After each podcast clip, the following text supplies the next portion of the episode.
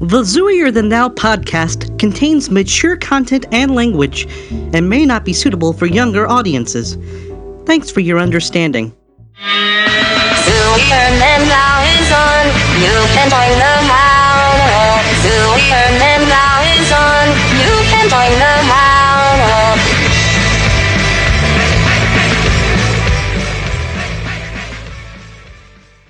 Greetings, fellow zoos, and welcome to a triumphant episode of Zooier Than Thou. I'm a cat who loves you, Love Cat. And I'm Toggle, one big grumpy rat. You sure are. And we'll be your hosts for this episode. Wow, episode 12. We're almost to the end of the first season. It's almost hard to believe it's been a year. I mean, th- this time last year, we hadn't even met. No, indeed.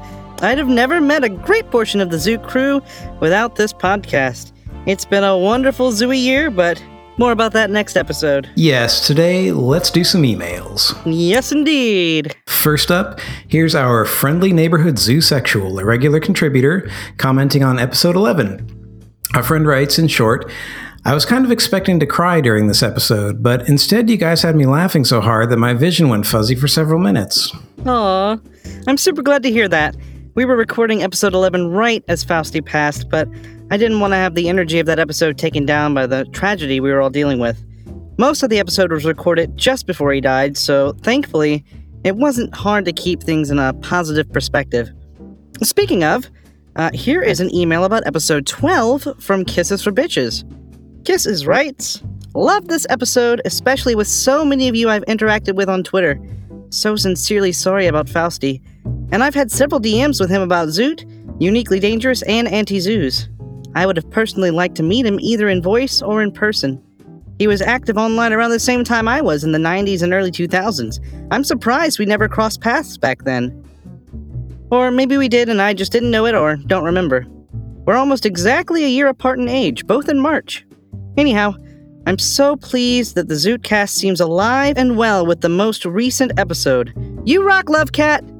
Great job to you all. In my opinion, it's so important to us all that Zoot continues even though Doug is no longer with us. Well, I think we can definitely all agree on that. Um, the importance of this podcast uh, to each of us on the team um, has definitely been reflected in the feedback that we've gotten from the majority of uh, the people who have sent us feedback. It's pretty uh, amazing, flattering, humbling uh, that we're able to uh, do anything that has this kind of an impact in the lives of other people and especially other zoos out there in the world. Mm, definitely. And you know, actually, there was a point where, um, you know, Fausti and I were not sure that we could continue. And I will tell you that the people who are working on Zoot right now were ready and willing to continue the podcast because they felt it was so important. So you do not have to worry about our faltering of dedication. We understand the importance of this podcast. And to be honest, uh, it gives me such a great amount of fulfillment that I don't think I could stop even if I wanted to. And uh, with with uh, Fausti's passing, at least for me, uh, the fact that he left us with this project um, has been one of the major factors that has allowed me to cope with his passing. Uh, because I feel that uh, as I'm putting my energy into this, um, that energy is not expressed as grief to nearly the extent that it would have been otherwise. I don't know if you get that too, Toggle. I'm guessing you do. Yeah, I do. Yeah. And, You know, it's like I knew he wanted this to continue Mm-hmm. after we was gone, and I, I can feel that energy when I when I when, we, when I approach the podcast. Like this is important. This is something that he wanted to keep going, and by keeping it going, I know I'm keeping him alive in a way. Mm-hmm. Absolutely. Alrighty. Uh, here's a short email from Speechless in Seattle who writes uh, So is it mail spelled M A I L or mail spelled M A L E? Hope I'm not clogging up your inbox with random jokes. Uh, one of the many endearing parts of your podcast, which I expected myself to grow tired of, but found that I'm not. Random tidbit. I'm glad to know that. Uh, random tidbit. My friend's mom's mailbag says mail, M A L E, on it.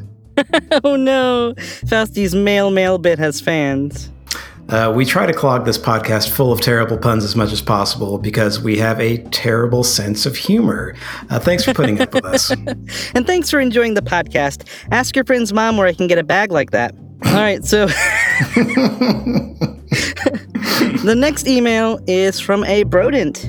This Brodent writes Dear Zoot, I first heard about your podcast and Toggle specifically last year, but I was too scared to make contact, so I just lurked. Eventually, I summoned enough courage to reach out to the ratty co host with the first words, Please don't block me. I then explained uh, that I was a zoosexual and how I felt about animal welfare in general. He pointed me to this podcast, and in about four days, I listened to every single episode to date.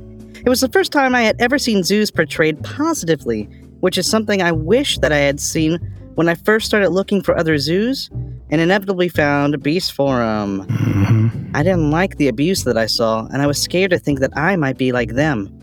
In other words, I don't remember seeing positive and healthy interspecies relationships like I had wanted. This podcast and the community around it has changed that. It was refreshing to see zoosexuals representing themselves in a positive way, combating bigotry and stereotypes with accurate representation. It even encouraged me to come out to a non zoo, which went amazingly well. In fact, my only regret is that I never reached out when I first learned of the podcast. Instead, the first day I spoke to Toggle was the last day that Fausti was alive. And it was a very emotional time for him and his loved ones. I wish I could have said hi. However, now it is the future, and I am reinvigorated to help support animals and those of us who love them more than most in any small way that I can. I am still scared, however. I realize that if we don't represent ourselves, others will. As you always say, exposure is the solution. Thank you for keeping the podcast alive. You guys do a great job, and I hope this is a valuable community resource for future zoos. Sincerely, a Brodent. That's a beautiful email. Um, Yeah.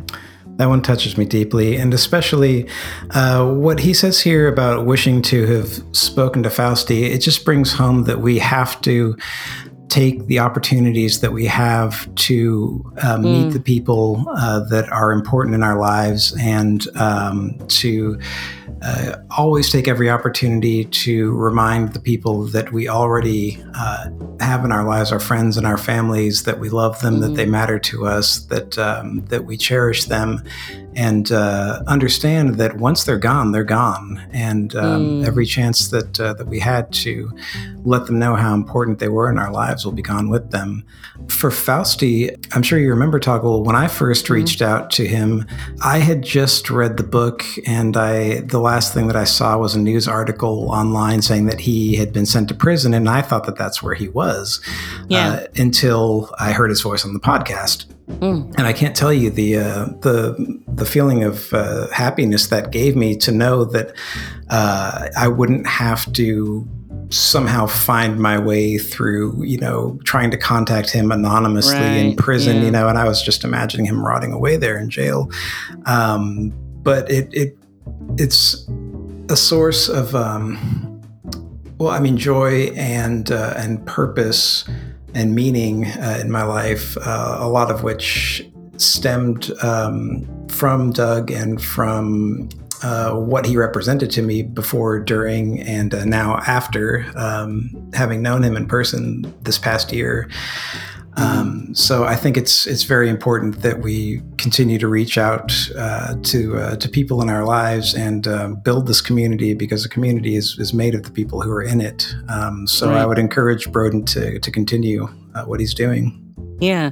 And remember, you know, Fausti is just one of many older zoos that have a perspective that a lot of us that have been here just for the last 20 years may not have. hmm So um, reach out to older zoos. They've got a lot of good stuff to say. Yeah, reach out to a lot of zoos. I mean, I, I've met uh, I've met a couple of dozen zoos just over this past year, uh, have, having gone uh, the entire previous bunch of my life, uh, never having met another one, and um, knowing other zoos has been incredibly powerful. Just to have other people around whom I can let that guard down and not have to worry either that they're going to reject me or that uh, they're going to not necessarily reject me, but just kind of not really want to know about that. I've been incredibly lucky uh, with friends and family who are who are non zoos um, and their total acceptance of me. But Mhm. um, at the same time, there's just nothing like the uh, the fellowship um, that I've I felt with other zoophiles. Yeah. You know, this fellow in, reached out to me last month and was so skittish and afraid at first. Like, uh, but as he listened to our podcast, it was clear that a sense of pride in himself was blooming. And I am so glad that this thing we do could be a part of instilling that sense of self confidence and self worth. He has become a very good friend, and I'm glad we finally met, even if the timing was particularly depressing. But I will say, you know, hearing his positive experience with the podcast while I was dealing with Fausti's passing was actually very helpful for me in coping. So, rock on, Brodent. It's good to have you around as a friend. Love you, bud. Uh, now, we have so many emails, and we apologize if we haven't gotten to yours yet. Uh, some of them we're holding on for future episodes. Uh, some of them we haven't had time to reply to yet, but rest assured, we do read each and every one of them. Don't be afraid to reach out.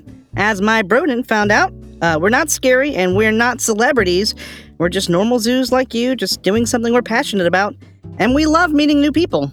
Mm-hmm. All right, friends, let's get into the topic at hand.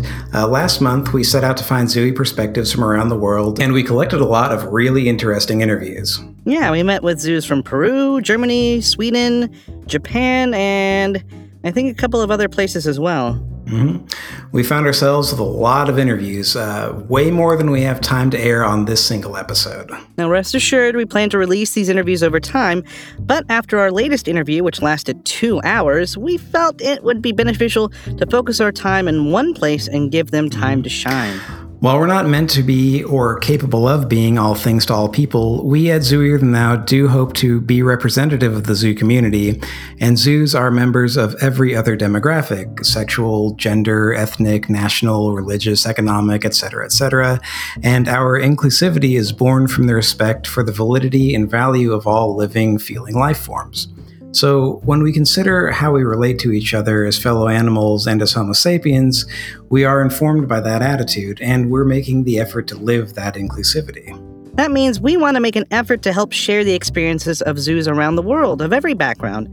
There's a lot we could be doing to that end, such as getting more women or trans people involved with the podcast, featuring more voices of color, etc we realize that we're limited in our perspective, being a largely male collection of zoos from the US, so we reached out to find more diverse perspectives. That said, we have decided to focus on one this episode we found to be particularly informative, and one we think you'll particularly enjoy. We reached out to Michael Kiok and the Zeta Verein in Germany, and we were thrilled when they agreed to meet with us. Yeah, Michael is one of the first people Doug put on the list of potential interviews. As you'll hear later in the episode, Michael Kiok is the most well known zoophile in Germany, and the organization he helped create successfully fought back against a law which was touted as an anti zoophile law by animal rights groups. A lot of Zeta's stated goals fall in line with Zooier Than Thou's, and we hope you'll take some time to look at their website, zetaverein.de, and that is Z E T A hyphen V E R E I N dot D E.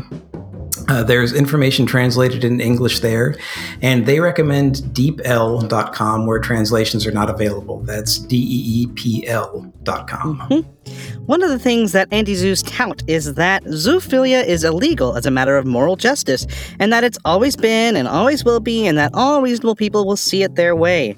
We all obviously know that's completely false, and Zeta Verein's story is an excellent example of that. Recently, in fact, I've personally been going back over the Danish Animal Ethics Council's 2006 findings about zoophilia, in which they concluded that no anti bestiality law was necessary, and it's been refreshing to hear complete non zoos speak reasonably and clearly about zoophilia, the objections people often raise about zoophilia, and the conclusion that it's actually not harmful when the animal's health and well being is taken into consideration. Right, the council followed up later on around the time the law in Denmark was passed and found once again that their position had not changed and that they did not recommend that a law be passed, in spite of mounting social pressure and propaganda that led politicians to ignore their recommendation. Several of the myths about animal sexuality are dismissed in this original ruling, such as animals only having sex for reproduction, when it's clear, as they found, they engage in sex primarily because of the pleasure derived from the activity. I found it quite refreshing.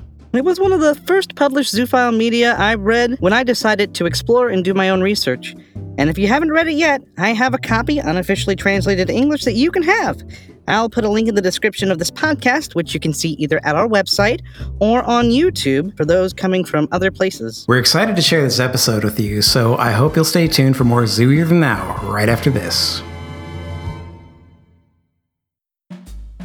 This week's podcast is sponsored by Twelve Crumpers Crumping, a new comedy by famed stud horse turned playwright Wild Card Willie, now playing off Broadway. Tickets are on sale now. And also by Germany. We do love our horses in Deutschland. And finally, by alliteration, a sweet, succulent succession of sounds that sound sound in a series, or, if you prefer to infer, words with sequential potential.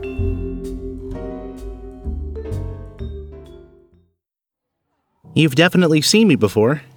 We've hung out. We've gotten along. You've told me your deepest secrets, and I've listened without judgment. Your dog seems to like me. So do your parents. I'm a decent guy, you tell people. I'm also a zoophile, and I'm afraid to tell you. Will the strength of our relationship outweigh the taboo nature of my sexuality? Nine times out of ten, my experience is yes. But what if it's that one time? I don't want to lose people I love. So I'm a zoophile, you note. Yet I've never even looked at your dog funny. I'm just normal. Ultimately, you decide your reaction to the news. You could become afraid that it'll fall back on you. You could become disgusted and paint me into a caricature of what I am. Or you could try to understand, open your mind and your heart, and learn about me. What will you do?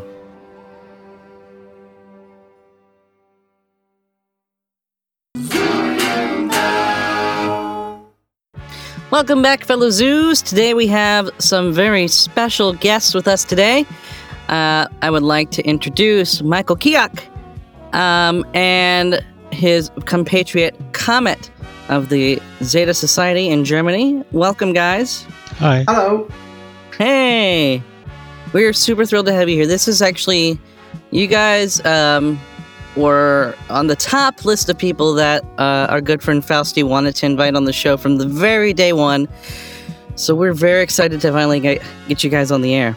Indeed. I'm I'm honored to be here. Yes, Yes. we are honored to have you. Nice to be Mhm. here. So, um, I'm curious. I guess one of the best ways to start is I, I think a lot of people in the U.S. don't know you very well, but Michael, you are someone infamous, as I think a reporter said, the most famous zoophile in Germany, Uh, or well yes, known, it- it- perhaps. uh, well known, yes. Well, it happened uh, that uh, during the the quarrels with the antis, and uh, I Mm-hmm. got uh, the face in the in the news. Mm. But your journey obviously doesn't start at becoming the most recognizable zoophile in Germany. Uh, I understand it starts much earlier uh, on Usenet. Um, sounds like. Yes, indeed, on Usenet. Uh, it was about 1994, 95 when Mhm. I got access to the Usenet and um, found a news group which was called Alt Sex Bestiality. All right. Uh, perhaps you, you perhaps you know. I have heard of it. Yes, it is. it has popped up in discussion a couple of times. Yes, and uh, which, as far as I could um, could know, uh, was invented as a joke by some uh, well, some some technician or computer man in some university. And after a short time, there were indeed really real zoos which were uh, gathering there and talking. Yeah, they, they said something similar about an IRC channel, uh, Pound Dog, dog Sex. Uh, also, apparently, was a joke as well. Mhm. Jokes on them now. Yeah. Jokes on them. We're for real, baby. Yes, and it was uh, for me and for a lot of other persons which were there. It was uh, a big relief to find other people who were also zoos. hmm Well, short after a short while, there um, were some people who were uh, sympathetic, sympathetic with each other, hmm and um, already there began uh, the the distinctions between uh, bestialists, so so poor sex, Mhm. and uh, zoophiles, where the um, emotional bond to the Mm. animals is in the foreground.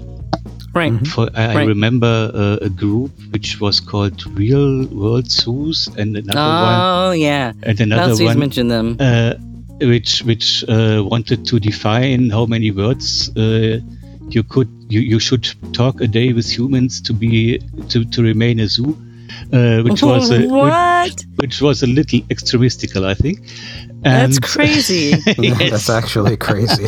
I remember. I think what Fausti said. The real world zoos were like, you know, uh, in a, in a kind of a nutshell. If you aren't actively, you know, practicing bestiality and in a, a like a monogamous relationship with an animal, you aren't really a zoo. Is that kind of a good summary? I think so.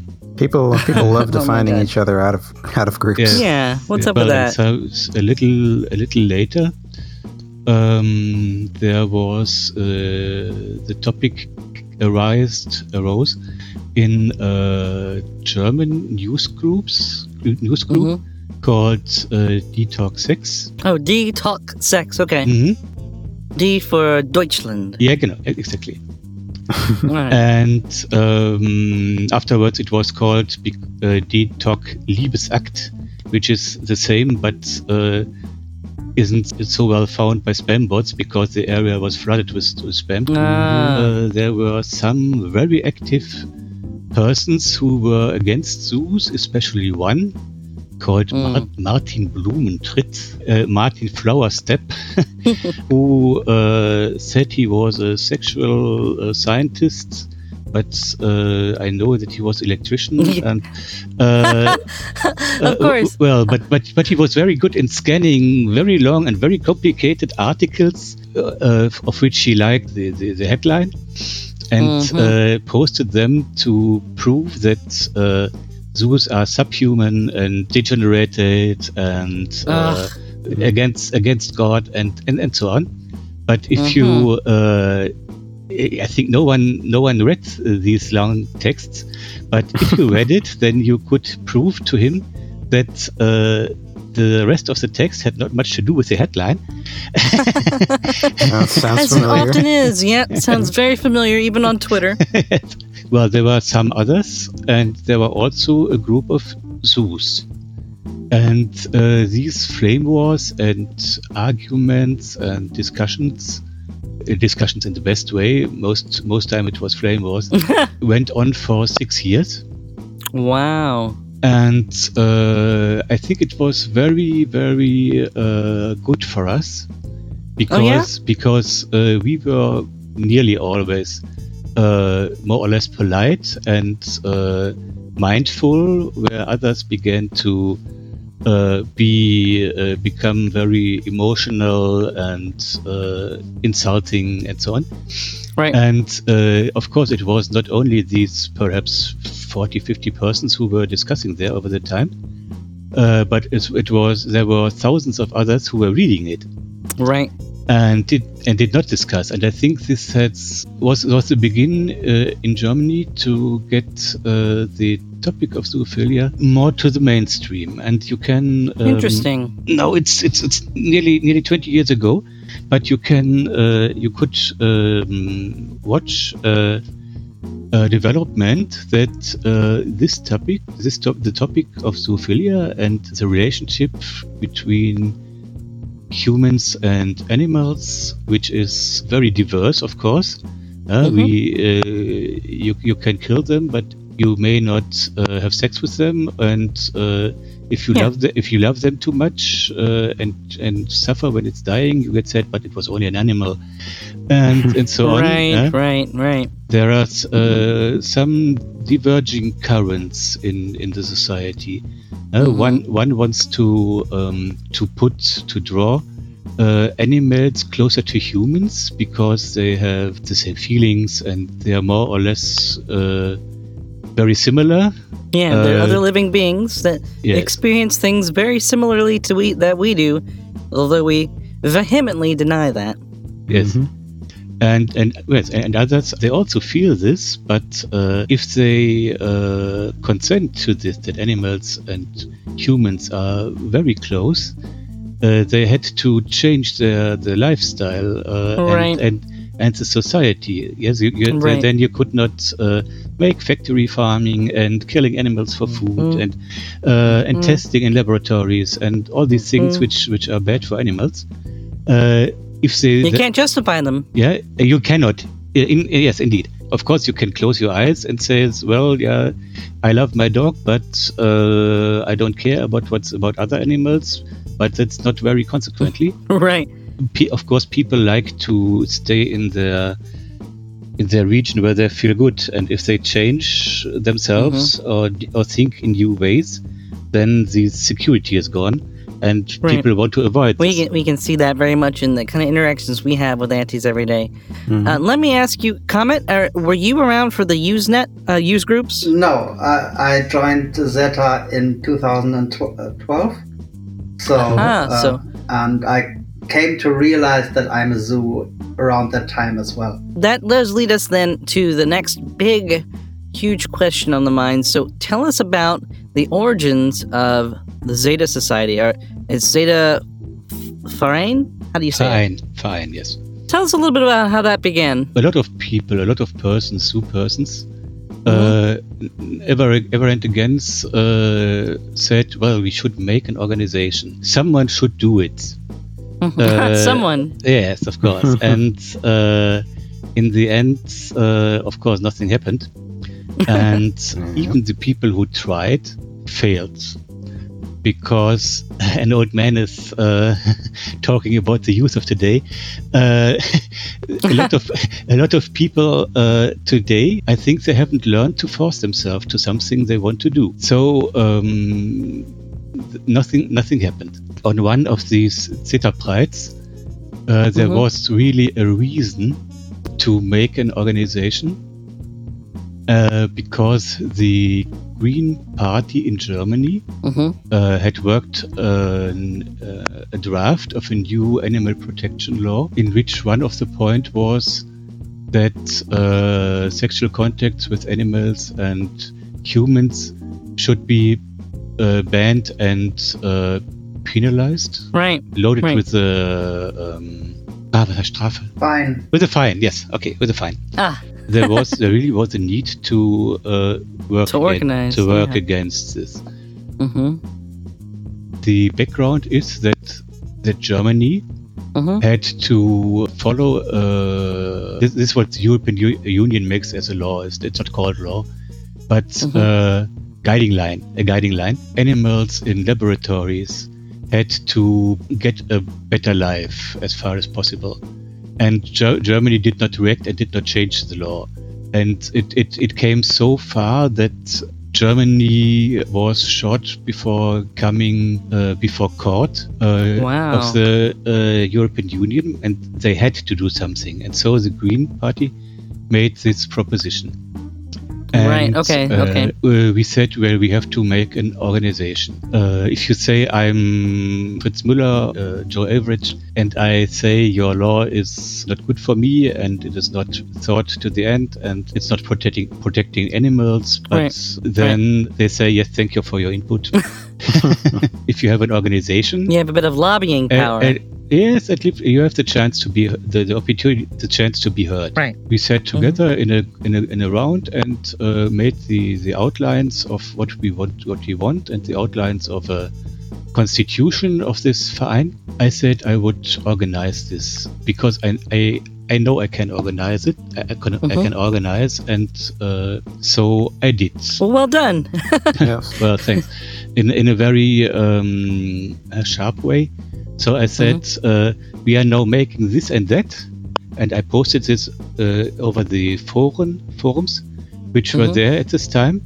Uh, We Mhm. are now making this and that, and you can say what you want until to uh, next week at seven o'clock. And then there was the next step. There were a lot of people who uh, were very eager, and uh, you need seven persons to found a verein. Interesting. And uh, when we in the end met, which was in Berlin, Uh, to found the Zeta Verein, there were some who didn't dare, and uh, we had one too less. We only were, uh, Ah. only had only had six who would. Well, then we got a signature of one who really wasn't there. Someone uh, went to him and uh, take took his signature, and then we had seven. Oh, thank So, God. Yeah, in the next two years, we nearly didn't anything Hmm. because we first wanted to be registered. Right. Uh, you have to go to a court Mhm. and your uh, Verein has to be registered, Mhm. and uh, then you are a legal entity. so, you, so, it, so it takes a little while for the courts to actually register you? No, it took a while. It took a short while uh, to let them say, "No, you are torturing animals, and we will Oh, not. Uh, we will, Ah. will not register you." Ugh. And then we made a lawsuit against this, which went up to the highest court in Berlin, Wow. and uh, came down again. And uh, they said, "No, you are torturing animals." Then we said, "No, it's not this way." Tried again with a changed constitution, which was denied also. Then we went up to this. To the highest court in Berlin and back again. then we had one uh, who uh, knew just a lot about legal things, but uh, unfortunately he was uh, also bipolar. Uh, Bipolar, uh, so someone who is very enthusiastic for a Right. while and then flips down to be very depressed. Um, he's, he's, he's saying bipolar. oh, bipolar. Okay, bipolar. Well, and shot short before the the next um, round through the Mhm. instan- instances, through the to the different levels of, of, of the courts was ready. He just disappeared and uh, Ah. was depressive. Ah. Uh, Mhm. Wow, so this was not a very easy journey. This was wrought with uh, obstacles over and over. No, no, it, no, it wasn't. Oh man. We tried because these these courts who, re- who register Vereine uh, are regional, and then we tried uh, with another uh, another Verein at my place, uh, which was called Zeta but Seat, with a slightly changed constitution. But obviously, these courts had talked to, to each other, and it was also denied. The only argument that was left of all these things they had said we do, like torturing animals and uh, fucking animals to death, and all these things, Oh my god. uh, was that we uh, don't follow the good manners. Uh, which Okay, which right. is, which is Sure. a re- which is a reason uh, not to register a Verein. But Are you fucking uh, kidding me? But but yes, uh, it's it's in the law. But uh, unfortunately, unfortunately, it's true. and, and and so we stopped to uh, try to get registered. And, and in the end, uh, we got this, this uh, the highest court in Berlin called Kammergericht made a press uh, Release? Pre- uh, a press release, yes, uh, that we, this uh, Verein of uh, Zufalls, uh, were not uh, allowed to be registered. Uh, Then uh, the media exploded. Wow. Okay. Uh, I don't know why, but uh, and it and it exploded worldwide until until to Vietnam. Yeah. Wha- Well, of wow. course, I couldn't tweet it, but I but the sentiment travels. People understand what it's about. Yes, well, and then uh, we had a lot of people who were inter- interested in uh, interested in us, and a lot of people who, who wanted to tar and feather us, and uh, uh, well, all the all which is possible. But we had the media in 2012 at the beginning, so more or less. Then the new law was uh, as a proposition from uh, the uh, CDU, CSU, which is a conservative party, and the um, FDP, which is liberal for the for the richer ones. Um, uh, this party and uh, they made a proposition, and the proposition of the Green of the Green Party was still uh, was also still pending. Uh, and then we got active. You couldn't wait anymore to be registered, so you just had to do what you got to do. Uh, yes, and we wrote to every um, deputy of the Bundestag with a, a little brochure about us, and uh, we wrote to the uh, members of the Bundesrat, which is the second chamber. Mhm. After all this did not help, Mhm. because we had uh, had our blog, which was uh, read very much at, this time, and of course there we said our um, our opinion. And in the end, uh, the Bundespräsident, so the highest person in the state, had to sign this law to make make it come in force, and we wrote to him. But uh, in the end, uh, the law took the, the law took force. So uh, let's just kind of recap very briefly here. You've created the society, you get rejection a lot for years. A law is passed that seems at the time and is per- and, and, and, is- and is touted by anti-zoo activists as an anti-zoo law. Yes. So yeah, this is uh, it, it's a little discouraging to have to to work through all that, be rejected in every direction, and yet still you guys kept pushing through. So I will say I will kind of give a uh, a a, a, uh, a spoiler for the people keeping score at home. Eventually, it was decided that this new law did not apply to zoophiles, and we'll probably be getting to that here soon. Um, At this time, this is about 2012. It was um, ready through the Bundestag in Bundes no through the Bundestag in December I think 2012 Uh-huh, and on, okay. Feb- on February 2nd of February where we, we then which we defined afterwards as uh, Zoophil Rights Day uh, Mm-hmm. it was it passed the Bundesrat Mm-hmm. and uh, in I think July 20 July 12 in 2013 it went in it came to force Okay. And then you guys had about a year to do something about it. Is that right? yes uh, you can challenge a law if you think it disturbs your civil rights Mhm, your, your mhm. personal rights You guys challenged that law in what way? we searched for a lawyer who had uh, already made this kind of challenges Mm-hmm. and we and we found one mm-hmm. and then we had to find uh, two people so who, who think they are they are they are disturbed in their rights. Uh, Yeah. So these two persons, uh, although they weren't any more members of Zeta, said they uh, uh, take the risk and uh, be are persons uh, the, pers- the the people who uh, are making this complaint. We as Zeta could not make this complaint because we are still not registered and we are not a legal entity. Uh, so it must be a, a, a- a natural person or two natural persons who is complaining. Well, uh, it costs a lot of money, a lot of time, and some work. Uh, but we had scientists who were uh, supporting us with with texts they wrote from their science from from their Yes. point of view in the, in science. Excellent. Um, and uh, So you had this kind of like coalition of like indignants. Hey, assholes, we're affected by this negatively, yeah, and and uh, here's all the experts you need to know that this is bullshit. yes. yes.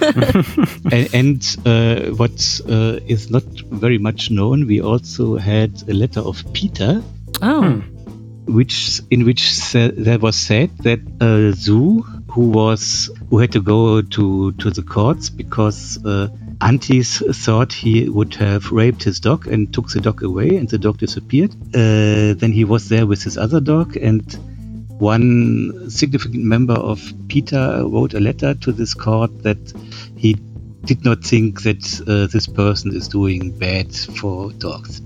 So this this this also went to the Bundesverfassungsgericht. Well, and a year later, more or less, there was a decision.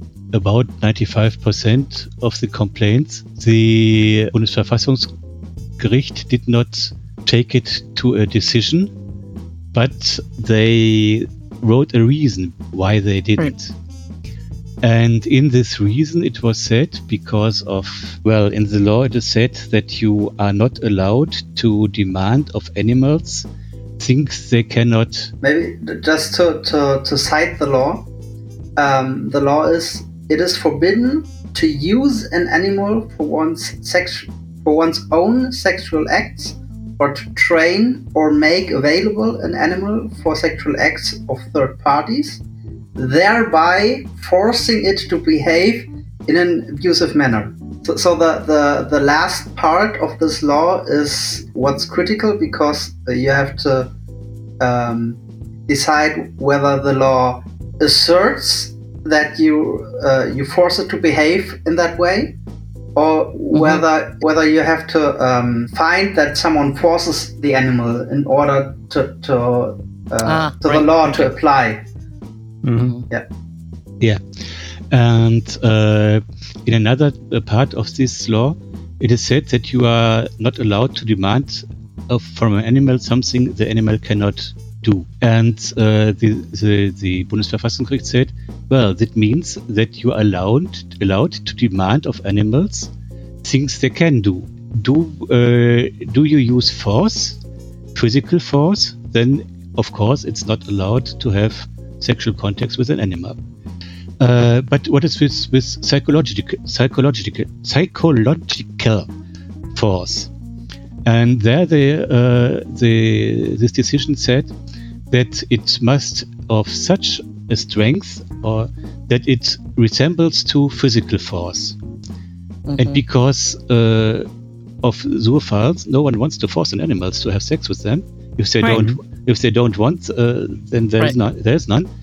Um, Then, uh, because of this, uh, zoophiles are not afflicted by this law. And now, where it's where this is clear, it is um, of calmness. Uh, is has come to the Yeah. zoos. Yeah, it's a be- victory. bef- It means that you are safe, basically, from the law as long as you're not abusing animals. yes, yes. And that's exactly. yeah. Now, Komet. I think uh, at one point you had kind of described how your strat, your strategic thinking for having um, challenged this law. You want to kind of uh, kind of describe how you were thinking about challenging the law? Yes. So um, the the problem with the law was that it was was said to be a anti-zoophilia law. So Right. clearly, clearly from the debates that were in the media, uh, the law was meant to be against zoophiles. But from what was written in the law, it was clearly not against us at all, but it was against uh, so-called animal brothels, which was a rumor that was spread at that time. Yeah, let's also So- be clear um, about that real quick because we've watched a lot of things uh, and, and kind of done done some digging on that. Animal brothels, there's no evidence that they've ever existed, and the ones that were alleged to exist turned out to be hoaxes. That is There's- correct. Uh, uh, for Europe, that's correct. There is a single animal brothel in Indonesia, I think, I think where they abuse orang-utans, something like that. Ugh. Uh, so that's that's one. and that's been that- verified. yeah, that's verified. And otherwise, there's there does not exist a single other one. And if there was any in Germany, we would fight to get it closed yeah, as soon Yeah, as we possible and free, and free the animals. But the the uh, these rumors were used um, to to tell a story about uh, zoophilia tourism towards Denmark and all this stupid stuff, uh, which there wasn't any as well. And the antis knew about that, and they still kept uh, talking about that. They kept talking about uh, 500,000 animals killed every year by zoophiles and all this stuff. Fuck. Yeah, and we- actually ca- calculated, uh, uh, tried to calculate the number, what that would mean, how, how many zoophiles uh, there had to exist for that to actually be possible, and how long it would take for extin- extinction of all animals in Europe, if that number was true. And yeah, it was about two or five years or so. what um, the fuck? So these are outlandish claims. Yeah, By the way. yeah, but the claims were made by uh, animal protection organizations. Right. So n- not just random people; it was made by by those organizations. So the the, the public debate made it clear that the law was again was meant against zoophiles. The Mhm. the actual law uh, seemed to be meant against those uh, imagined animal brothels. So Mhm. um, just to get uh, and to, to get uh, clarification about that, we went to, to the uh, to the Consti- constitutional court and um, had two winning scenarios. W- winning scenario one would be to have this uh, law taken back, or uh, a clarification that the law is not about zoophilia. Mhm. The second winning scenario became reality, so we celebrated that. In, in the same way, uh, the antis celebrated uh, the law when it uh, when it passed the parliament. There was so it's just just a tiny little bit, but they they used a cert uh, in their article. They used a certain picture of uh, of champagne, and we, we searched that picture. It was on photo Photostock or something, and we used the exact same picture for our article. Mhm. Oh, that's cheeky. Yeah, the, the, the tiny little things, no? Oh, I love Okay. that. Mhm. So you guys, okay, so Komet, you were in an interview before and then after this law happened with a, a, a certain female reporter who remarked on your luscious eyelashes, as I recall. Tell me about that first interview. Because, uh, you know, reading the interview, she does seem kind of like, oh God, this is weird and gross, at least at first. Well, uh, I, I don't think that. Mhm. From my perspective, it was she, she wrote a letter to Zeta, and uh, two of us said, okay, we would uh, do such an interview. And Mhm. then we had lot of lots of um, interview via via Skype. I, I Mhm. think I, I recorded the interviews. So they are they sum up to maybe ten or fifteen hours of interview Oh my gosh, wow. and th- that was just for the preparation. Uh, so after, oh, wow. yeah, uh, after that, uh, she um, went uh, to to the place of the other two, and I went went there too. And there we Mhm. had an actual interview, which took about three or four hours again. Yeah. So I noticed. so, like, what I what I noted was a sense of sort of apprehension, and I feel like maybe it was like obligatory apprehension. Like, you know, I have to show some sort of uh, sign that you know I don't readily Condone. like. They she, yeah, like like I'm not readily actively like pro this issue. I have to show some distance and kind of show apprehension to it.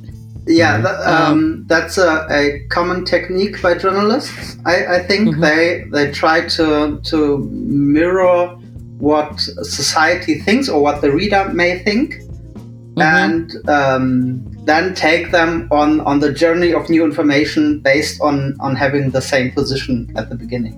So Mm. what what uh, what you can see in the first article, she um, she was trying to paint an image of a secret zoophile society where it was hard to get into or to find something. When in reality, she, she wrote a letter and we said yes. yeah, they, they they like to represent zoos as a secret society. That that um, term comes we up again. the and again. Zuluminati, my friends. Yeah.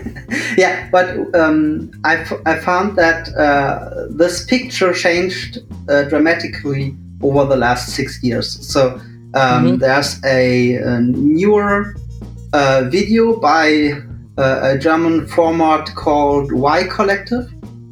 Mhm. and uh, so he, he started his uh, um, his video fir- first with a kind of trigger warning, which seems to be uh, usual nowadays. Mhm. And then he said, "Well, it was easy to find a zoophile. I just wrote a letter, and uh, we went into contact." So, so the image, so, so j- just by having a, a lot of interviews over the time, which is, uh, I guess, over a dozen by now. The perception of, of, of zoophiles uh, changed uh, in, in this first impression they, they give. And Mhm. I, I also uh, think uh, that it changes further because the, the more interviews we give or the more articles we have, uh, Mhm. the, the next jour- journalist who, who wants to make a new article will read those articles and then we'll Right. try to to um, find something something new to tell about. us. Right. Uh, so just so having they get a- the, a- they get a bigger picture with more perspective and like a, a more accurate reflection of who you are. Yeah, and, and also for, for that, I think it's possible to, ha- uh, it's important to have as many different people to, to tell Mm. about, uh, to talk about themselves. Absolutely Um, agree. Because um, y- you run into the risk of um, becoming a cliche or, or, or being the one representative zoophile in the world and right. every other zoo seems to be the, the same way. I think it's important to have as many different people Absolutely. Yes. with different perspectives. Now, speaking of that, the two of you are both out as zoophiles in your lives.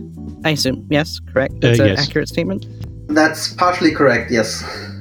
Partially correct. Now, for I'll get to that. So, Michael, you are you for for you. It's completely correct. Yes. Yes. All right. So, how did it come about that you? What was your experience coming out as a zoo, and what is your experience as a zoo who is out uh, over the past six years? Uh, no, it's more like the last. Oh no, I'm talking about like you know, because he was um, Kama was saying that your perception has changed over the past six years. Oh, So, how has your experience as being an out zoo changed over the past six years as okay. well? In the beginning, I was very cautious. Then I mm, don't really know know how it came, but I was more or less open since the the uh, discussions in the D Talk Sex. Uh, Mhm. I was with my real name there. Ah, Well, nothing happened. And then I had a Mhm. website since 1999, uh, Fif- Fifine.org, where you know you have, uh, in Germany you must have an, impress- an impression where you write your uh, your, your contacts, contact data, really? You're like required to by Yes. law? And Oh, that's insane. uh, that's like and in the U.S. we're very, very protective of that. and as a um, well as a good citizen citizen and working for the state uh, of course of course Ah. i wrote it there and nothing happened and uh, some friends of mine knew it and um, Mhm. in the I'm, I'm i was singing in a choir i moved i moved now away and cannot cannot get that anymore but uh, Mm. every year we go on a weekend with the choir. And uh, on one of these weekends i uh, made a reading out of my translation of the horseman. And Oh, and uh, well there were uh, some were looking strange but uh, in the end nothing happened i'm still in this choir and uh, they like me and i like them and well there is something to be said about being a human being when you're right. being out as a zoo. Uh, yes, uh, I think uh, the closer the people are, the the mo- the less uh, important or dangerous dangerous it is to to come out because they know you, and uh, that you are a zoo is just another information about you which they have perhaps perhaps guessed somehow and uh, ah that's uh, that's this way. That's why he so loving with his dog and so on. And uh, but it is another uh, just another information and it doesn't matter very much. The the the the, f- uh, the fairer the people are the more they get excited and uh, hostile. Mm. well, well, and my mother, uh, perhaps she she she she uh, thought about it something somehow, but uh, she never said something, Mhm. and she is never reading the um, the Bild Zeitung, which is a notorious uh, German. Uh, Like a tabloid? n- n- yeah, not a tabloid, uh, but uh, like the Sun in in in in, in England. Uh, it's, a, tabloid. it's a tabloid, okay. Yeah, but like the sun, but like the the sun is a but- tabloid. but, but in worse. No, no, but less respectable. yes, yes. In, that's in, pretty in the bad. 15 in, in the 50s, ev- uh, there was even a uh, a decision of a of a court that uh, Bild Zeitung uh, has not uh, was not allowed anymore to call it its Zeitung, which is newspaper, because for a newspaper you know you have to have at least uh, at least a, a very small part of uh, Fact. of fact, yes, and of uh, of, of uh, journalist res- re- responsibility. well, Ah, yeah, yeah, yeah.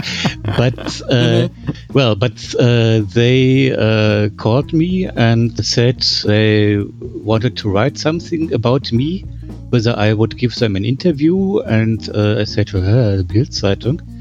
And and then they, and, and, and then they said, uh, "Well, uh, if you don't give us an interview, we are writing writing anything. Uh, uh, we are writing something anyway." And so I uh, I got them here, and they came very uh, full of suspicion and went uh, light-hearted and enthusiastic. Enthusiastic. Oh, So so Cassie, my dog, had uh, convinced them. Some weeks later, they first had said it would only be in the Berlin part of this Bild Zeitung, but of course it was in the um national national, National uh, uh, yeah. part of the Bild Zeitung. Uh, I lost. I left my wife for a dog, oh my uh, fucking god! which Oh, whi- God. which was not really true. No. But uh, the rest the rest of the article was uh, was was not was not bad. Only the headline was bullshit. and That's of a course, Jerry mother Springer does- headline. Yes, yes, li- Mhm. like like like like I married a horse. I married yes, a but, horse. Uh, my mother never reads the Bild Zeitung, although uh, she is. Uh, if she's not in, in holidays, and of course she was in holidays, and then I got a phone call No, no. and uh, a talk about uh, three quarters of an hour, uh, but in the end it was uh, well, uh, we were still friends That's good. after some somewhere afterwards, uh, the things got worse when Facebook and other social networks Right. came to came on the scene. Yeah, we have things like uh, what is it? Uh, OpBeast. Yeah, that's I don't I don't know this. Oh, OpBeast was not a thing in, in Germany. It was it was uh, big for Denmark's uh, anti-zoo Okay. laws. It was one of the anon- anonymous operations, Operation Beast, and they were the Ah, ones that okay. were posting all those things online with like pictures of animals being abused in non-sexual ways Yeah, next to stuff anti-zoo propaganda. Yeah, so that was OpBeast, and so they really pushed for Denmark's laws uh, and Mhm. got that passed. Um, and I think they, I, I got the impression they were really working on all of Europe. So you did not have a lot of um, uh, Influence no, it from was it were other groups. interesting. Um, uh, and it was as uh, in a predecessor of Facebook, which was called Wer kennt wen? Who knows whom? Uh, where um, another zoo who was also in animal welfare had uh, given us his homepage, the Zeta homepage, Hmm. which was not the best idea. No. And uh, then there was an uproar, and this also was the guy whom the dog was taken away. Oh, and, right. Uh, Oh. Here, some people had uh, announced they're coming uh, to beat us up.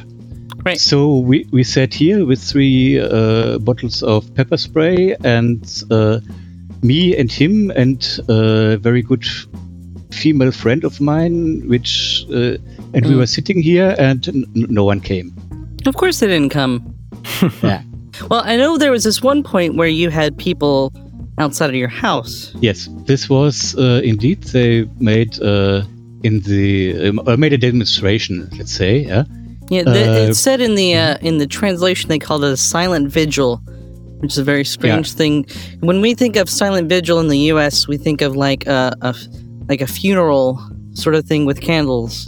hmm Was it like that? Uh, yes, but they had not candles. It was all over the day, and uh, they uh, stood there and uh, gave leaflets with propaganda to the people and talked to people and so on.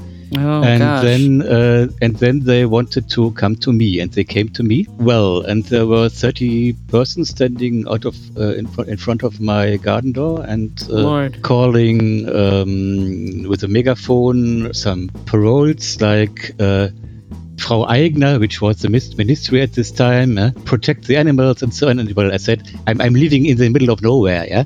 And uh, I said, well, yes, uh, she will hear you.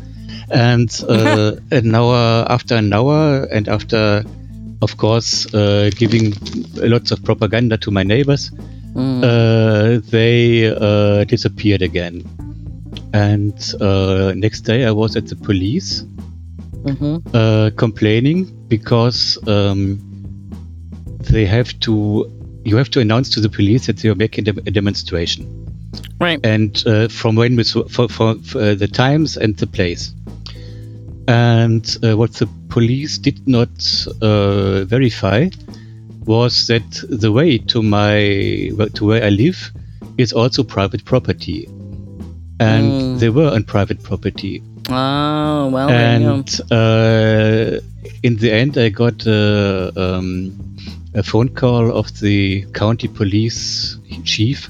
Uh, who was saying, "Well, sorry for that. We did not verify all what they did and so on." Well, yes. Then the second time they came, but then the state, the state where they should, these should should stay, did not come to private property, and I wasn't alone at this time. Uh, we made uh, a barbecue here with some friends, and uh, when the barbecue was over, it began to rain, and the antis disappeared.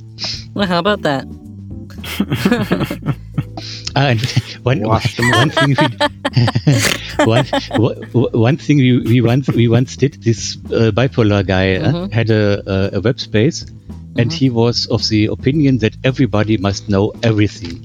Yeah, no secrets, and everything will be good. Well, and we uh, stored there an invitation for a Zeta gathering somewhere uh, in the middle of nowhere uh, near the Rhine. And of course, we knew that uh, the Antis would find it. And indeed, they came there with a lot of people and were uh, very unfriendly to some people on a camping place, but we weren't there. Very funny. Yeah, fuckers. Oh, Yes. that's Enjoy funny. that. the Antis also uh, spilled propaganda and uh, outed me uh, on my working place. Mm, Uh, that's unfortunate. My my my university uh, backed me up, hmm Oh, that's good. and and they said, uh, well, he is doing his work. He is not um, harassing others with uh, zoophilia, and what he does in his in his private life is not our is, is not our affair. Mhm. And um, well, I am still there, and uh, if I'm if I'm if I'm lucky, I will go to retirement in two years. And oh, congrats. hell yeah. Early congrats. That that's fantastic that they stuck Yeah. up Yes, for you like yes, that. You know, and uh, you know, a lot of times um, the, these antis want to convince us that no one else will ever stand up for us, and uh, we find that in the real world that is uh, often not Right. true. Um, and it's, Yes. it's good to keep in mind that um, that that uh, real people uh, are often a lot more decent than uh, we we often assure ourselves that they are. You know. right. I think we we, we have more uh, more fears than it's needed. Yes. Well, they want us to Yep. be that way. Well said. Of course. So, Komet, Mm-hmm. you said earlier that you're not, you're you're out, but not. It's not entirely the case. What What did you mean by that?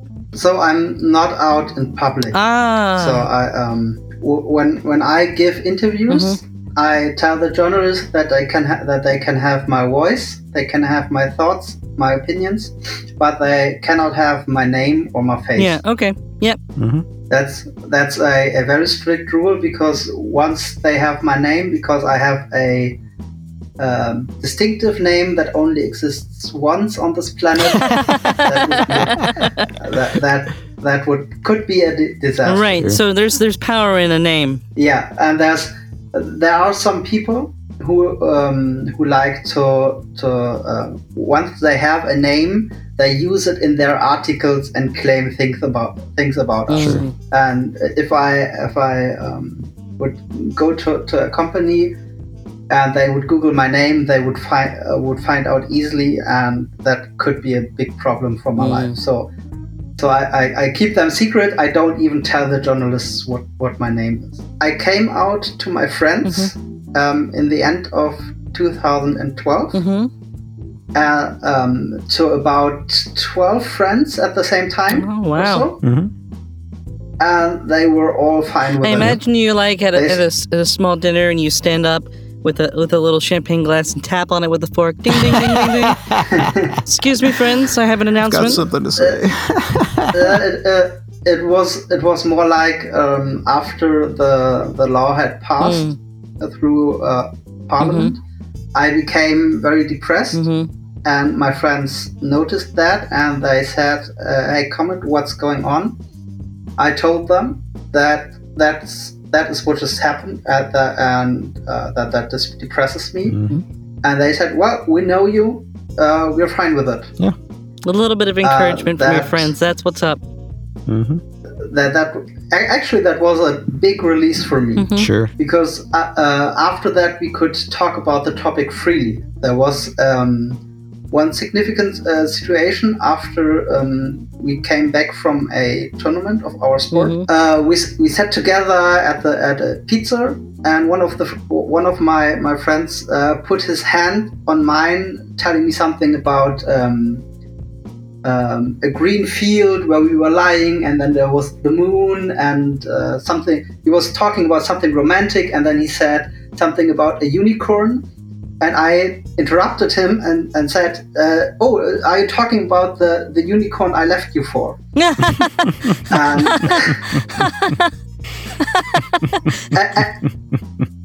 ev- everyone on the table understood.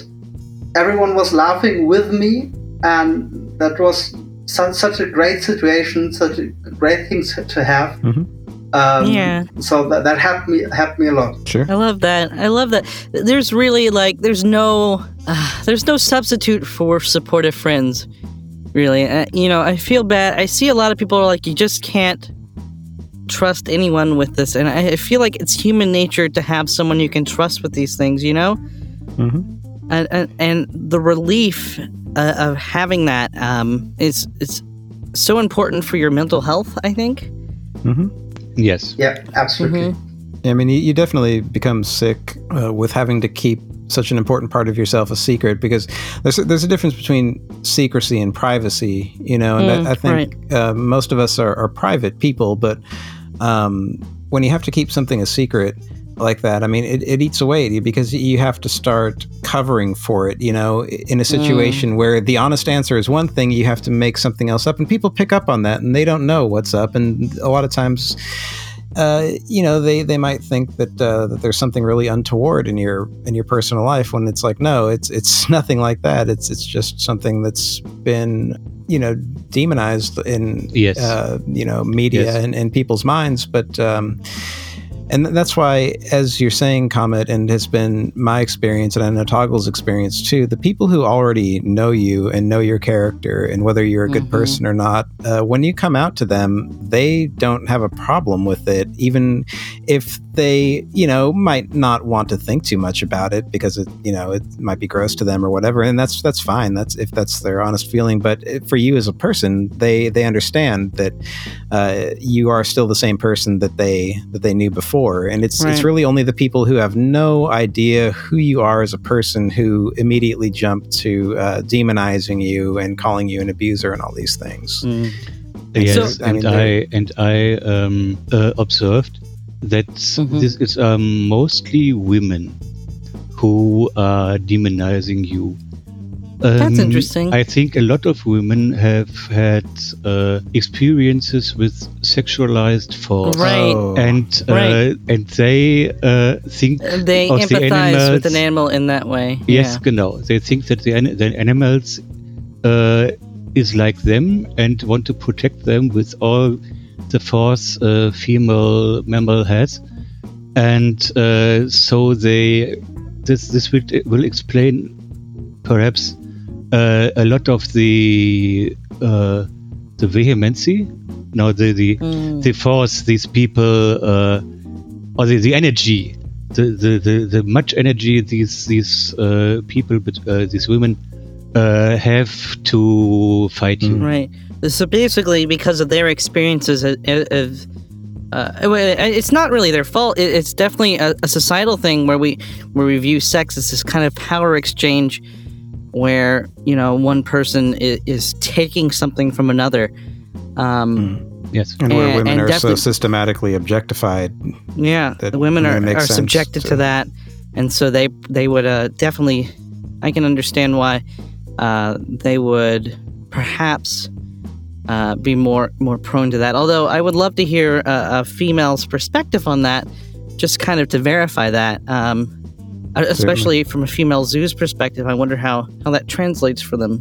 Uh, but you know, Komet. I want to say, uh, what what as, as someone who is out with your friends, starting from this very crucial moment where this law has been passed, how has your experience as an out zoo changed over the past six years? Um, not at all, to be to be honest. So for for, for that uh, for the people who know that I'm a zoo, Mhm. um, nothing has changed. Nothing has changed in the relationship with these people. hmm Um, I'm I'm even out uh, to my family, and nothing has changed there. hmm Um, I didn't I didn't come out uh, to my uh, in my company, so um, I uh, couldn't find the courage to do that. Well, I yet. mean, I'll be honest. Sometimes it's none of their fucking business. yeah, yeah.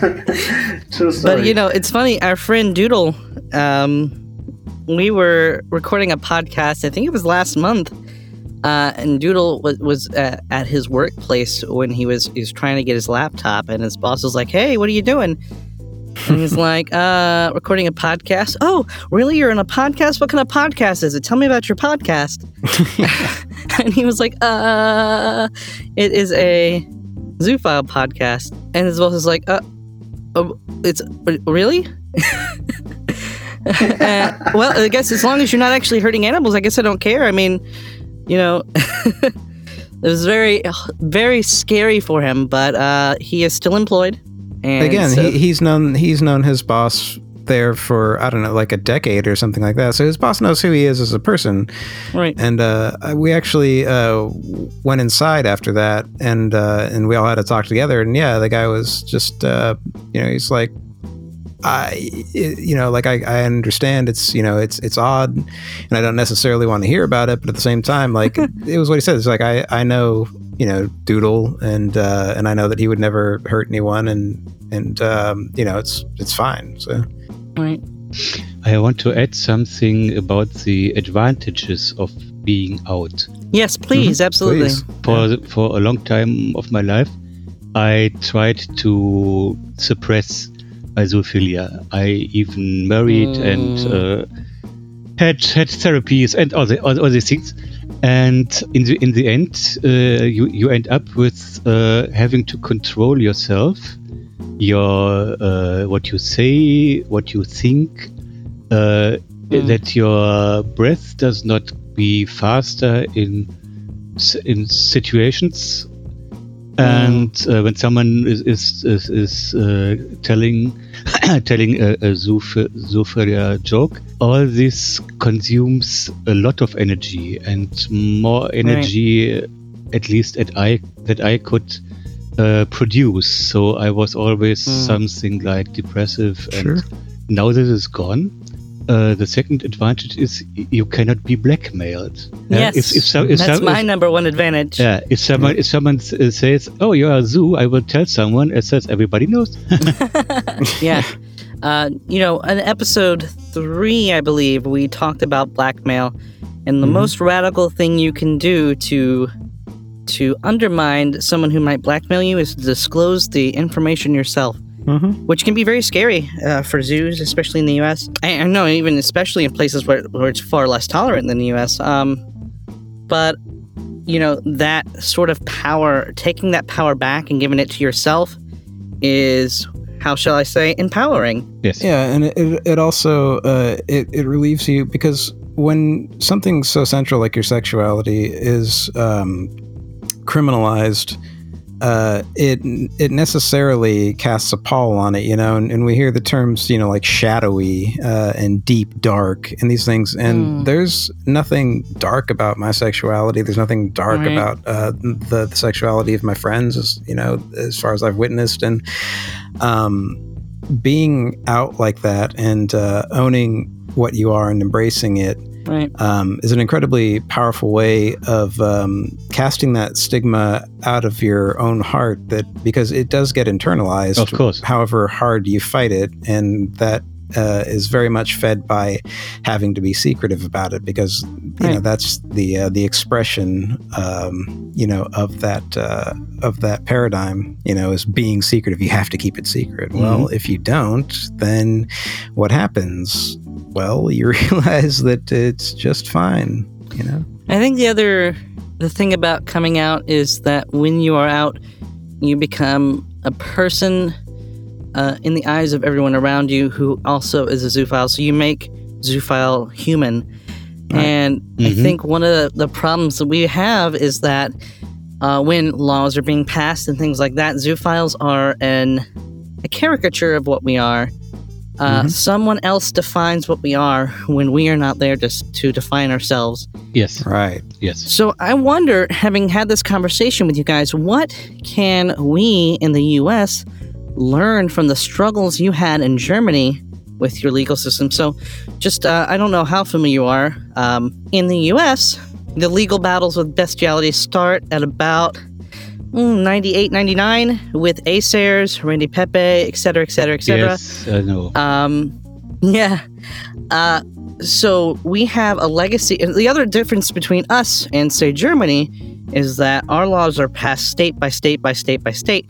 So you don't have a you don't have a federal law even being considered until maybe last year. And so you don't have you have this kind of like oh well it may be illegal in Oregon but it's not illegal in Texas.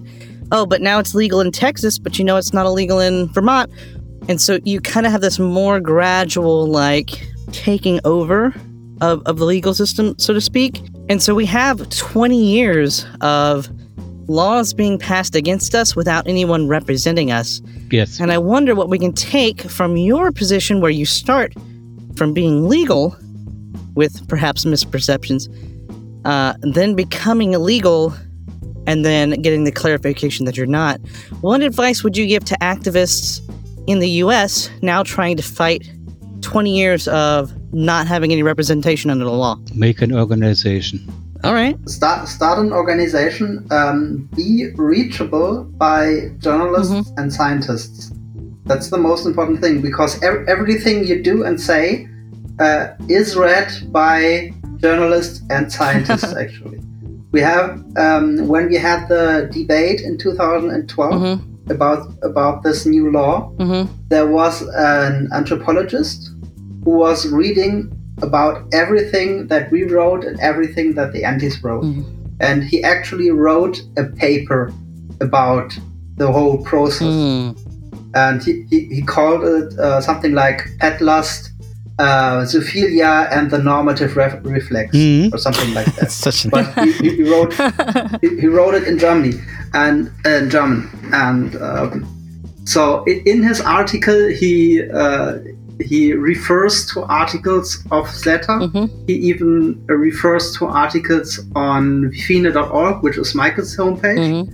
Uh, so the next scientist that will read uh, his paper will also be referred to our websites Mm. and our articles. Um, and th- this is how how um, um, you become actual part of the science and can have an impact on the science. Mhm. Uh, also with with journalists, um, I'd say for the first interviews, I wouldn't uh, cooperate with the yellow press. No, Right. them. Absolutely At no. No, no, no, no, no.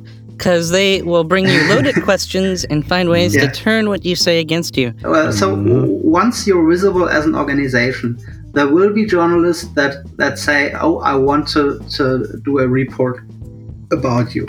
I want to talk with you about Zoophilia." Mhm. And uh, it would be good to to have people who are fit talking with journalists. They know how um, what quotes are used and which ones are aren't. For for example, um, I found when you use um, uh, complex sentences, Mm-hmm. most of the times they don't use them at all. Sure. Right. So they so they want these quick, short sentences that everyone can understand. Mm-hmm. So uh, work you, you may work, may try to work out some se- sentences you want to say during an interview to, to make sure they they can be part uh, of the article or the video that is published. Yeah, Mhm. uh, and then don't fear to, to repeat yourself. Yes. Mm. Um, Yes. We we have a um, we had had a few interviews recently um, that all went uh, in the in the in the same ch- scheme sort of. So that uh, the journalist would visit us. We would uh, walk thr- through a forest. They would film us and and our um, animal partner Mm-hmm. and then he would he would go on visit uh, an anti-zoo or a or Peter or whoever or maybe a psychologist, talk to them and cut everything together. Mhm. Just recently, we got a request from journalists Mm-hmm. from a journalist um, who has seen all these videos and he said well they are all the same scheme i don't want to make it the same way i want to make it different maybe we can have a zoo and an anti in the same room discussing with each other Ah, that'll be fun. Yeah. yeah yeah it's scary but also fun and um, i consider that this the next step I think when you see us next to each other, you realize who's the more reasonable of the two. hmm Exactly, and also uh, right now, this journalist has a big trouble finding an anti to talk with Interesting. because they don't want to. They don't want to talk with us. They want to propagate their position. They don't want to argue. Right. W- with that, y- you get some advantage as well. If you uh, if you feel fear, then you feel fear. It's normal. It will go away somewhere. And uh, if you get in trouble because of what you do, uh, or what you say, or that you are out, then it's far easier to uh, cope, to handle with this trouble than with the, the fear of this trouble. Right, right, right, right, right. It is easier to deal with the actual trouble than it is to Yes. deal with being afraid of the trouble. Yes, yes. Uh, I wanted to uh, to ask a little bit more. We don't have to talk about it now because it seemed like we were not focusing on this part of things. But um, when you were talking about the history of uh, Zeta Vine, yeah, did I say that right? Vine, Verein. Verein. Mhm. um, Verein. I- It sounds so. It sounds so much better when you say it. Um, yeah. so you you had been contemplating uh, making an organization uh, well in advance of, of the law, um, right? Yes, when the when the Like- first uh, first uh, draft of a an, an, an anti-zoo law uh, appeared on the scene. Yes. Uh, so it was basic. So the uh, the possibility of a law being passed was the factor that even got you uh, thinking about making an organization. Uh, no, it was Or is that it was the- or is that the factor It was that- the factor of making an, an organization. Uh, th- Right. There were there were many thoughts about an organization, but uh, it never uh, came to reality. It was that factor that that turned. Um, It was the impetus. Yes. yeah, the, the, The supposition catalyst, into if you will. yeah, yeah, catalyst is the word that I need. Uh, that, that made it suddenly necessary to actually do it rather than to just think about it. But um, you had been talking about uh, Zeta Pride conventions, um, and I had wanted to know uh, what the uh, the social uh, situation for zoos in Germany uh, is and was, and it sounds like it was uh, pretty close knit before uh, there was a need for an organization to um, to fight in the courts. Uh, Um, you, I you're I talking I, about, uh, I, I uh, read close knit, but but what is it? What does close knit mean? Mhm. Close knit means um, uh, you had a very close relationship with one another. Ah, okay. At least in my case, it is not this way. Mm. I don't have so many contacts. I know that there are people, uh, and I know that if something happens, I can contact them, and we will be the same friends like we were 20 years ago. But Mhm. I have not so many many contacts. Also, not in, in, in normal life because people in controlled doses are okay, but not not too much.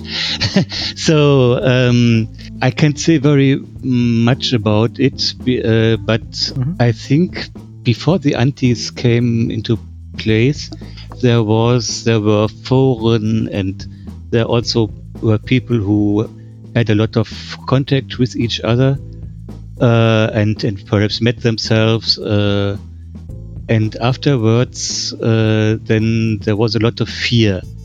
There was a lot of fear sure. between the zoos, and everybody uh, uh, disappeared in the dark. Not everybody, but uh, a lot of them disappeared in the dark. Uh, Right. I think uh, I'm not sure about it, but I think that there are a lot of little uh, circles of friends, but uh, you don't hear anything about them. Perhaps Komet does know more. No, it's it's the the same thing for me. Um, I um, I'm actually not active in any discussion board anymore. Mhm. Um, also because the the debates are uh, most of the time just the same, and Right. o- once you're through them, it becomes kind of bor- boring. Oh yeah, kind Um, of boring. yeah, a little bit. Uh, so, so I, I have uh, a few, it's uh, just like Michael said. I have a few friends, uh, a, a few zoo, fr- a few zoo friends Mhm. that I have uh, regular contact with, Mhm. and um, I rarely add or get get a new zoophile friend nowadays. Oh, so it's it, it, it kind kind of quieted down um, the the new contacts, um, which is is a bit sad. Um, but I, I guess if I start to, to be active in the uh, zoo zoophile board discussion boards, uh, there would come a new one very soon. Mhm. But I just I'm just not that active there. But anymore. there, there are But, there are uh, not many boards left. You yeah. know? yeah, we have uh, one or two German boards today. There's the Zeta uh, Tilava info, and part of Zooville is in German. But yeah. I was uh, gonna say Zooville has a German part. But that's So- it. So I wonder. Uh, let me ask you a question. This is maybe or maybe not off the record. Uh, we're still recording. Um, we had someone on Twitter. Obviously, Twitter is is not really representative of like the struggle. Um, but um, we had someone on Twitter that was very critical of people uh, on Twitter, suggesting that you know no one was interested in any sort of advancement of zoo rights based on what they had seen. Now, obviously, they had not talked to me very much. They had not talked to anyone associated with our podcast. they, None of they us them. talked to yeah, they talked to don't know who they dozens of zoos. They said, but uh, none none of us who are actually doing this kind of thing and uh, critiqued both uh, the Twitter platform and the podcast as being somehow not valid or legitimate activism. What are your thoughts on that? activism is when you open your mouth. Fucking a, dude. well said, my friend. Um, I think there are many people who prefer some kind of an ostrich uh, strategy towards uh, zoophilia. Sure. Um, th- th- they they um, in, in Germany some zoos think that uh, we are the reason for the uh, the new law that came in 2012, we get that a lot. Yeah. and Oh yeah. yeah, and that that they claim that if we had just stayed silent, so nobody would have recognized us, uh, we wouldn't have that law today. No, but no. um, I, I I think otherwise. Um, there are activists who push toward the, those topics, and uh, if you stay silent, you will be discriminated over time Yep, Absolutely. agree. because they because because they can tell the, uh, stories about you that may be true or not true, but they have the control over the stories. Absolutely. So they can dehuman they can dehumanize you, and the only way to counter that is to tell your own stories. And let's think about this actually, you know, in, in our situation in the US, these laws are passed without fanfare. No one is fighting against them. And when we think of the stories that may lead to them, like Enumclaw, um, what really comes into to place is that, let's say, you know, Pinyan dying via horse, the Mhm. story that is told is not the story of what happened. And so we th- we some people will will point at that and say, look, if he had just you know been quiet or whatever, if that hadn't happened, if no one had seen it, then that law wouldn't be passed. But in reality, what it is is that something happens, uh, and no one is there to actually tell the right story. Uh, yes, You know, the story is told Yeah. for us Mm. by people who are do not have our interest in mind. yes, and uh, it's it, You're it's the same right. like uh, that. Uh, people who are mutilating animals sexually or not, uh, or torturing animals, they get the press. This is a, a sensation. But uh, Right. hundred people who are living in, in in in loving harmony with their partners and perhaps have sex with them, no one talks about them if they don't talk about themselves. Right, right. You know, it's it's also like I'm thinking. There's this popular on Twitter article that's thrown around. It's this um, autopsy report of an animal that's been sexually abused, and they use that as uh, you know, they send it to us saying, "Look, see, this is how you know there's a scientific article that's anti-zoo." And I'm like, "Yes, but the problem here is that the representative population is a dead animal." And that's not representative of right.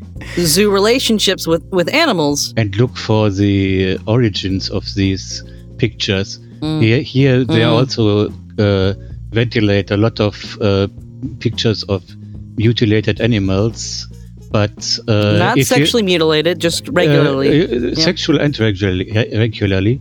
But uh, if you follow them, uh, if if you follow them back, and in search where these pictures appeared the first time, then it comes that it Mhm. was in in Turkey or somewhere at the other side of the world and not in Germany. Yeah? hmm hmm So some sometimes they uh, would even just use random pictures that look like something else. Yeah, I've For seen example, there's a there's a picture of a female dog who had an operation. I don't know what operation, but her back was covered in in iodine, it. Mm. and so, So it they looks like blood. Um, yeah, it looks like blood, and they said, "Oh, this dog was raped to death," or something. Yeah, it was Yeah, yeah. it was a, When- when it, it- it was a male a male dog. Yes. Okay, but um, the, the the point is that uh, they They lie. make up stories. They make up stories about pictures they just find at some place, some random place on the internet. Right. It's interesting to me. It's always been interesting to me that they they feel that they have to lie. Yeah, it's, it's just it's just their propaganda technique. They they know which uh, stories work with people, and so they try to tell those stories. Right. That's that's that's how their political strategy works. Right. And the only way to the only way to counter that is uh, first research the true story behind a picture. Second, uh, publish the true story again on your on your website so people can research the true story and um, thereby get a chance to see how these people are lying. Mm-hmm. Mm-hmm. And see, the, the funny thing to me is that when they try to present these absurd cases as being somehow representative of zoophiles, if what they were saying was true, we would all be immediately jailed because all of our animals would be completely fucked up. And anytime we took them to the vet, they would see all these horrible signs of abuse and, you know, strange behavior, which of course they don't because they're not. Yes. Right. You know, Yeah. but it, it never seems to, to occur to them that uh, that Ha- half a million animals per year. sorry. Half a million. Half. a Oh million. yeah, Uh, million. That's yeah. such a b- Yeah. bizarre number to throw out. Oh my god. yeah, and and the dark number is way Yeah, higher. of course. Oh, the dark number, right? Yeah, five hundred thousand is the judicious estimate, Yeah. the conservative estimate. Yeah, that, that's that's uh, the stories we were contr- confronted Oh my with. god. So Mm. So I want to say, like, we, we, you know, obviously we did a little bit of research. We looked up uh, the Zeta Society for for you know what you stand for, your constitution, and I want to say I think a lot of what you uh, stand for aligns very much with our vision of our podcast. So I will I would be so bold as to hope that we can work together in the future as well. I would love that. Mhm. I would love that. That's yes. I think we have lots of stuff to talk about. We still want to talk about, but I think we've got a, a pretty good basis for for today. A good understanding of of you know the past of the Zeta Society and the situation in Germany. So I want to thank you so so much for coming and joining us today. It has been an absolute pleasure. It's been a mm-hmm. privilege to talk with you two. Thank you for coming and hanging out with us. Yeah, thank you guys Okay. very Thank much. you for Yes, inviting us. for the invite, invitation. We'll be right back with more Zooey in the Now right after this. You've been there for me my whole life. You taught me everything from how to tie my shoes to how to be a decent person. You tell me you love me every day, and I love you too. We have no secrets between us, except that I'm a zoophile, and I'm afraid to tell you. When you ask, when am I going to have grandkids? How could I ever explain that my first love was our family dog? You tell me you love me unconditionally, but other parents have disowned their daughters for less. So I'm a zoophile, you note. But you've known me all my life. I'm still the same girl you raised. Ultimately, you decide how our relationship continues from here. You could abandon me in disgust and claim you have no daughter, or you could be the rock that you've always been and try to understand and tell me you still love me, like you always have. What will you do?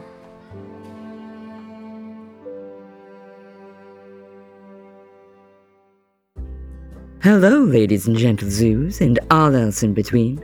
Your favorite dame of a Dane is very, very excited to be back here at ZTT soon. Just enjoying the tail end of a little trip, pardon the pun. You see, I've never been a fan of cold weather, and while there's no shortage of devilish dogs and donkeys deigning to dote on the Dane in a dirty, decalescent demeanor, I can't help a little alliteration. I binge watched the last season of BoJack Horseman on the flight, you see. But your lovely host has decided to take her amorous adventures to the Pacific. Hawaii, to be specific. I'll just get right to it. This trip took me to the city of Kahului on the island of Maui. This Dane does prefer to avoid colonialist resorts and obvious tourist traps. She's much better than that. Hmm. but I'd much rather spend my time out in the nearby West Maui Forest Reserve, flaunting my flair to the forest's fauna. Which is exactly what I did. it didn't take too long before I met up with a stud of a boar. And not to mince words, but you could bowl with his balls. I caught his eye and worked the charm that I'm certain you're all already familiar with. It didn't take long for the gruff, handsome beast to find his way on top of me, and right out in the middle of the forest like an untamed wild animal, he took me. It didn't take long for that corkscrew cock to climb down into me, doggy style, in the mud. And I do enjoy a nice mud bath, so this wasn't out of my wheelhouse. And when he came, he came buckets and bathtubs, unloading for a good 30 minutes. The stain was swelling, aching, in all the best ways. Then, my enthusiasm for his talented tool led my beautiful boar to introduce me afterwards to a friend of his, a dexterously dicked dolphin whose prehensile penis provided pleasure par excellence. I had also read a lot of Shakespeare on the flight. Pardon my poetics. However, it's hard to be bored being bored by a boar, but dipping my toes in the water to feel something long, wet, and wriggly twist around in my. Uh, woof. Forgive me, I'm a bit flustered now. But anyway, that's where I've been. Cold weather is fine for cuddling, but your lovely host much prefers it hot. Now, if you'll excuse me, I'm in a bit of a mood and I need to visit a local stud or two or. or five. your host is a bit pent up. But she is excited to see you all soon. Stay zooey, friends. Um, hi there. My name is Randy the Ram. Um, I reached out to the producers of this uh, podcast here, and they're letting me do, um, so, okay. Personal ads in the newspapers are so old fashioned, and I didn't know enough about Craigslist to put in. The thing is, my hooves make it really hard to swipe right on Tinder. So this is my attempt at um, dating personal ad, but um, I wrote it for a, a Grindr or howler account. Are you sure you're okay with this script? Mm, how would you like to be rammed by a real ram? No need to be sheepish. My name is Randy, and I'm here to fuck. Looking for bottoms only. This Ovis only tops. But I'm bisexual. looking for anybody who wants either hole rammed. Think you're as horny as a bighorn? Think you're ready for all five inches? Then give me a call at 555 1324.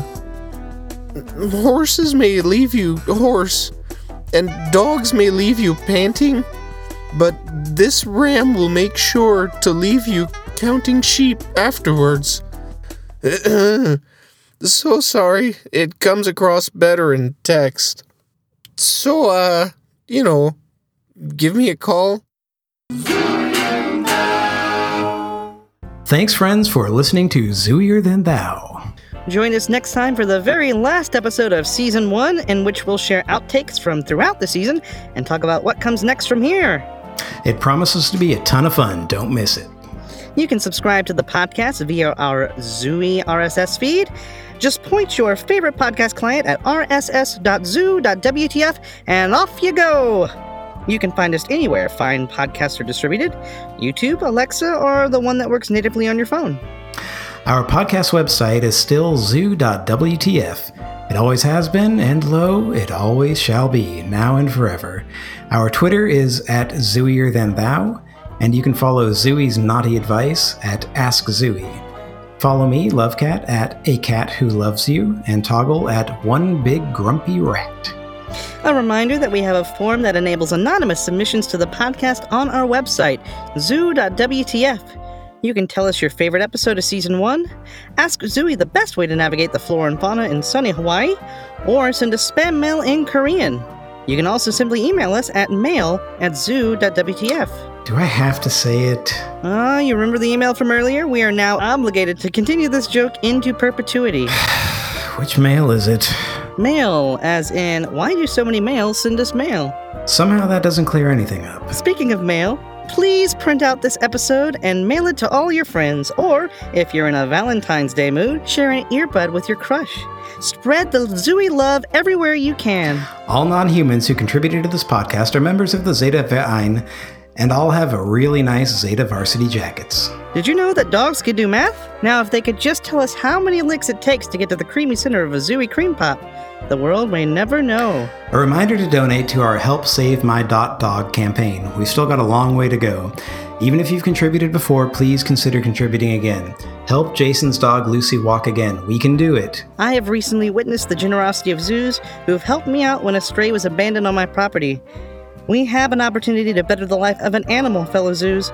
This is in our bones. Let's put it to work. I'm Lovecat, and I'm chock full of great aphorisms. And I'm Toggle, your favorite brodent, and you've almost finished listening to Zooier Than Thou. Stay defiant, fellow zoos. We'll see you next time you feel like howling at the moon. Oh!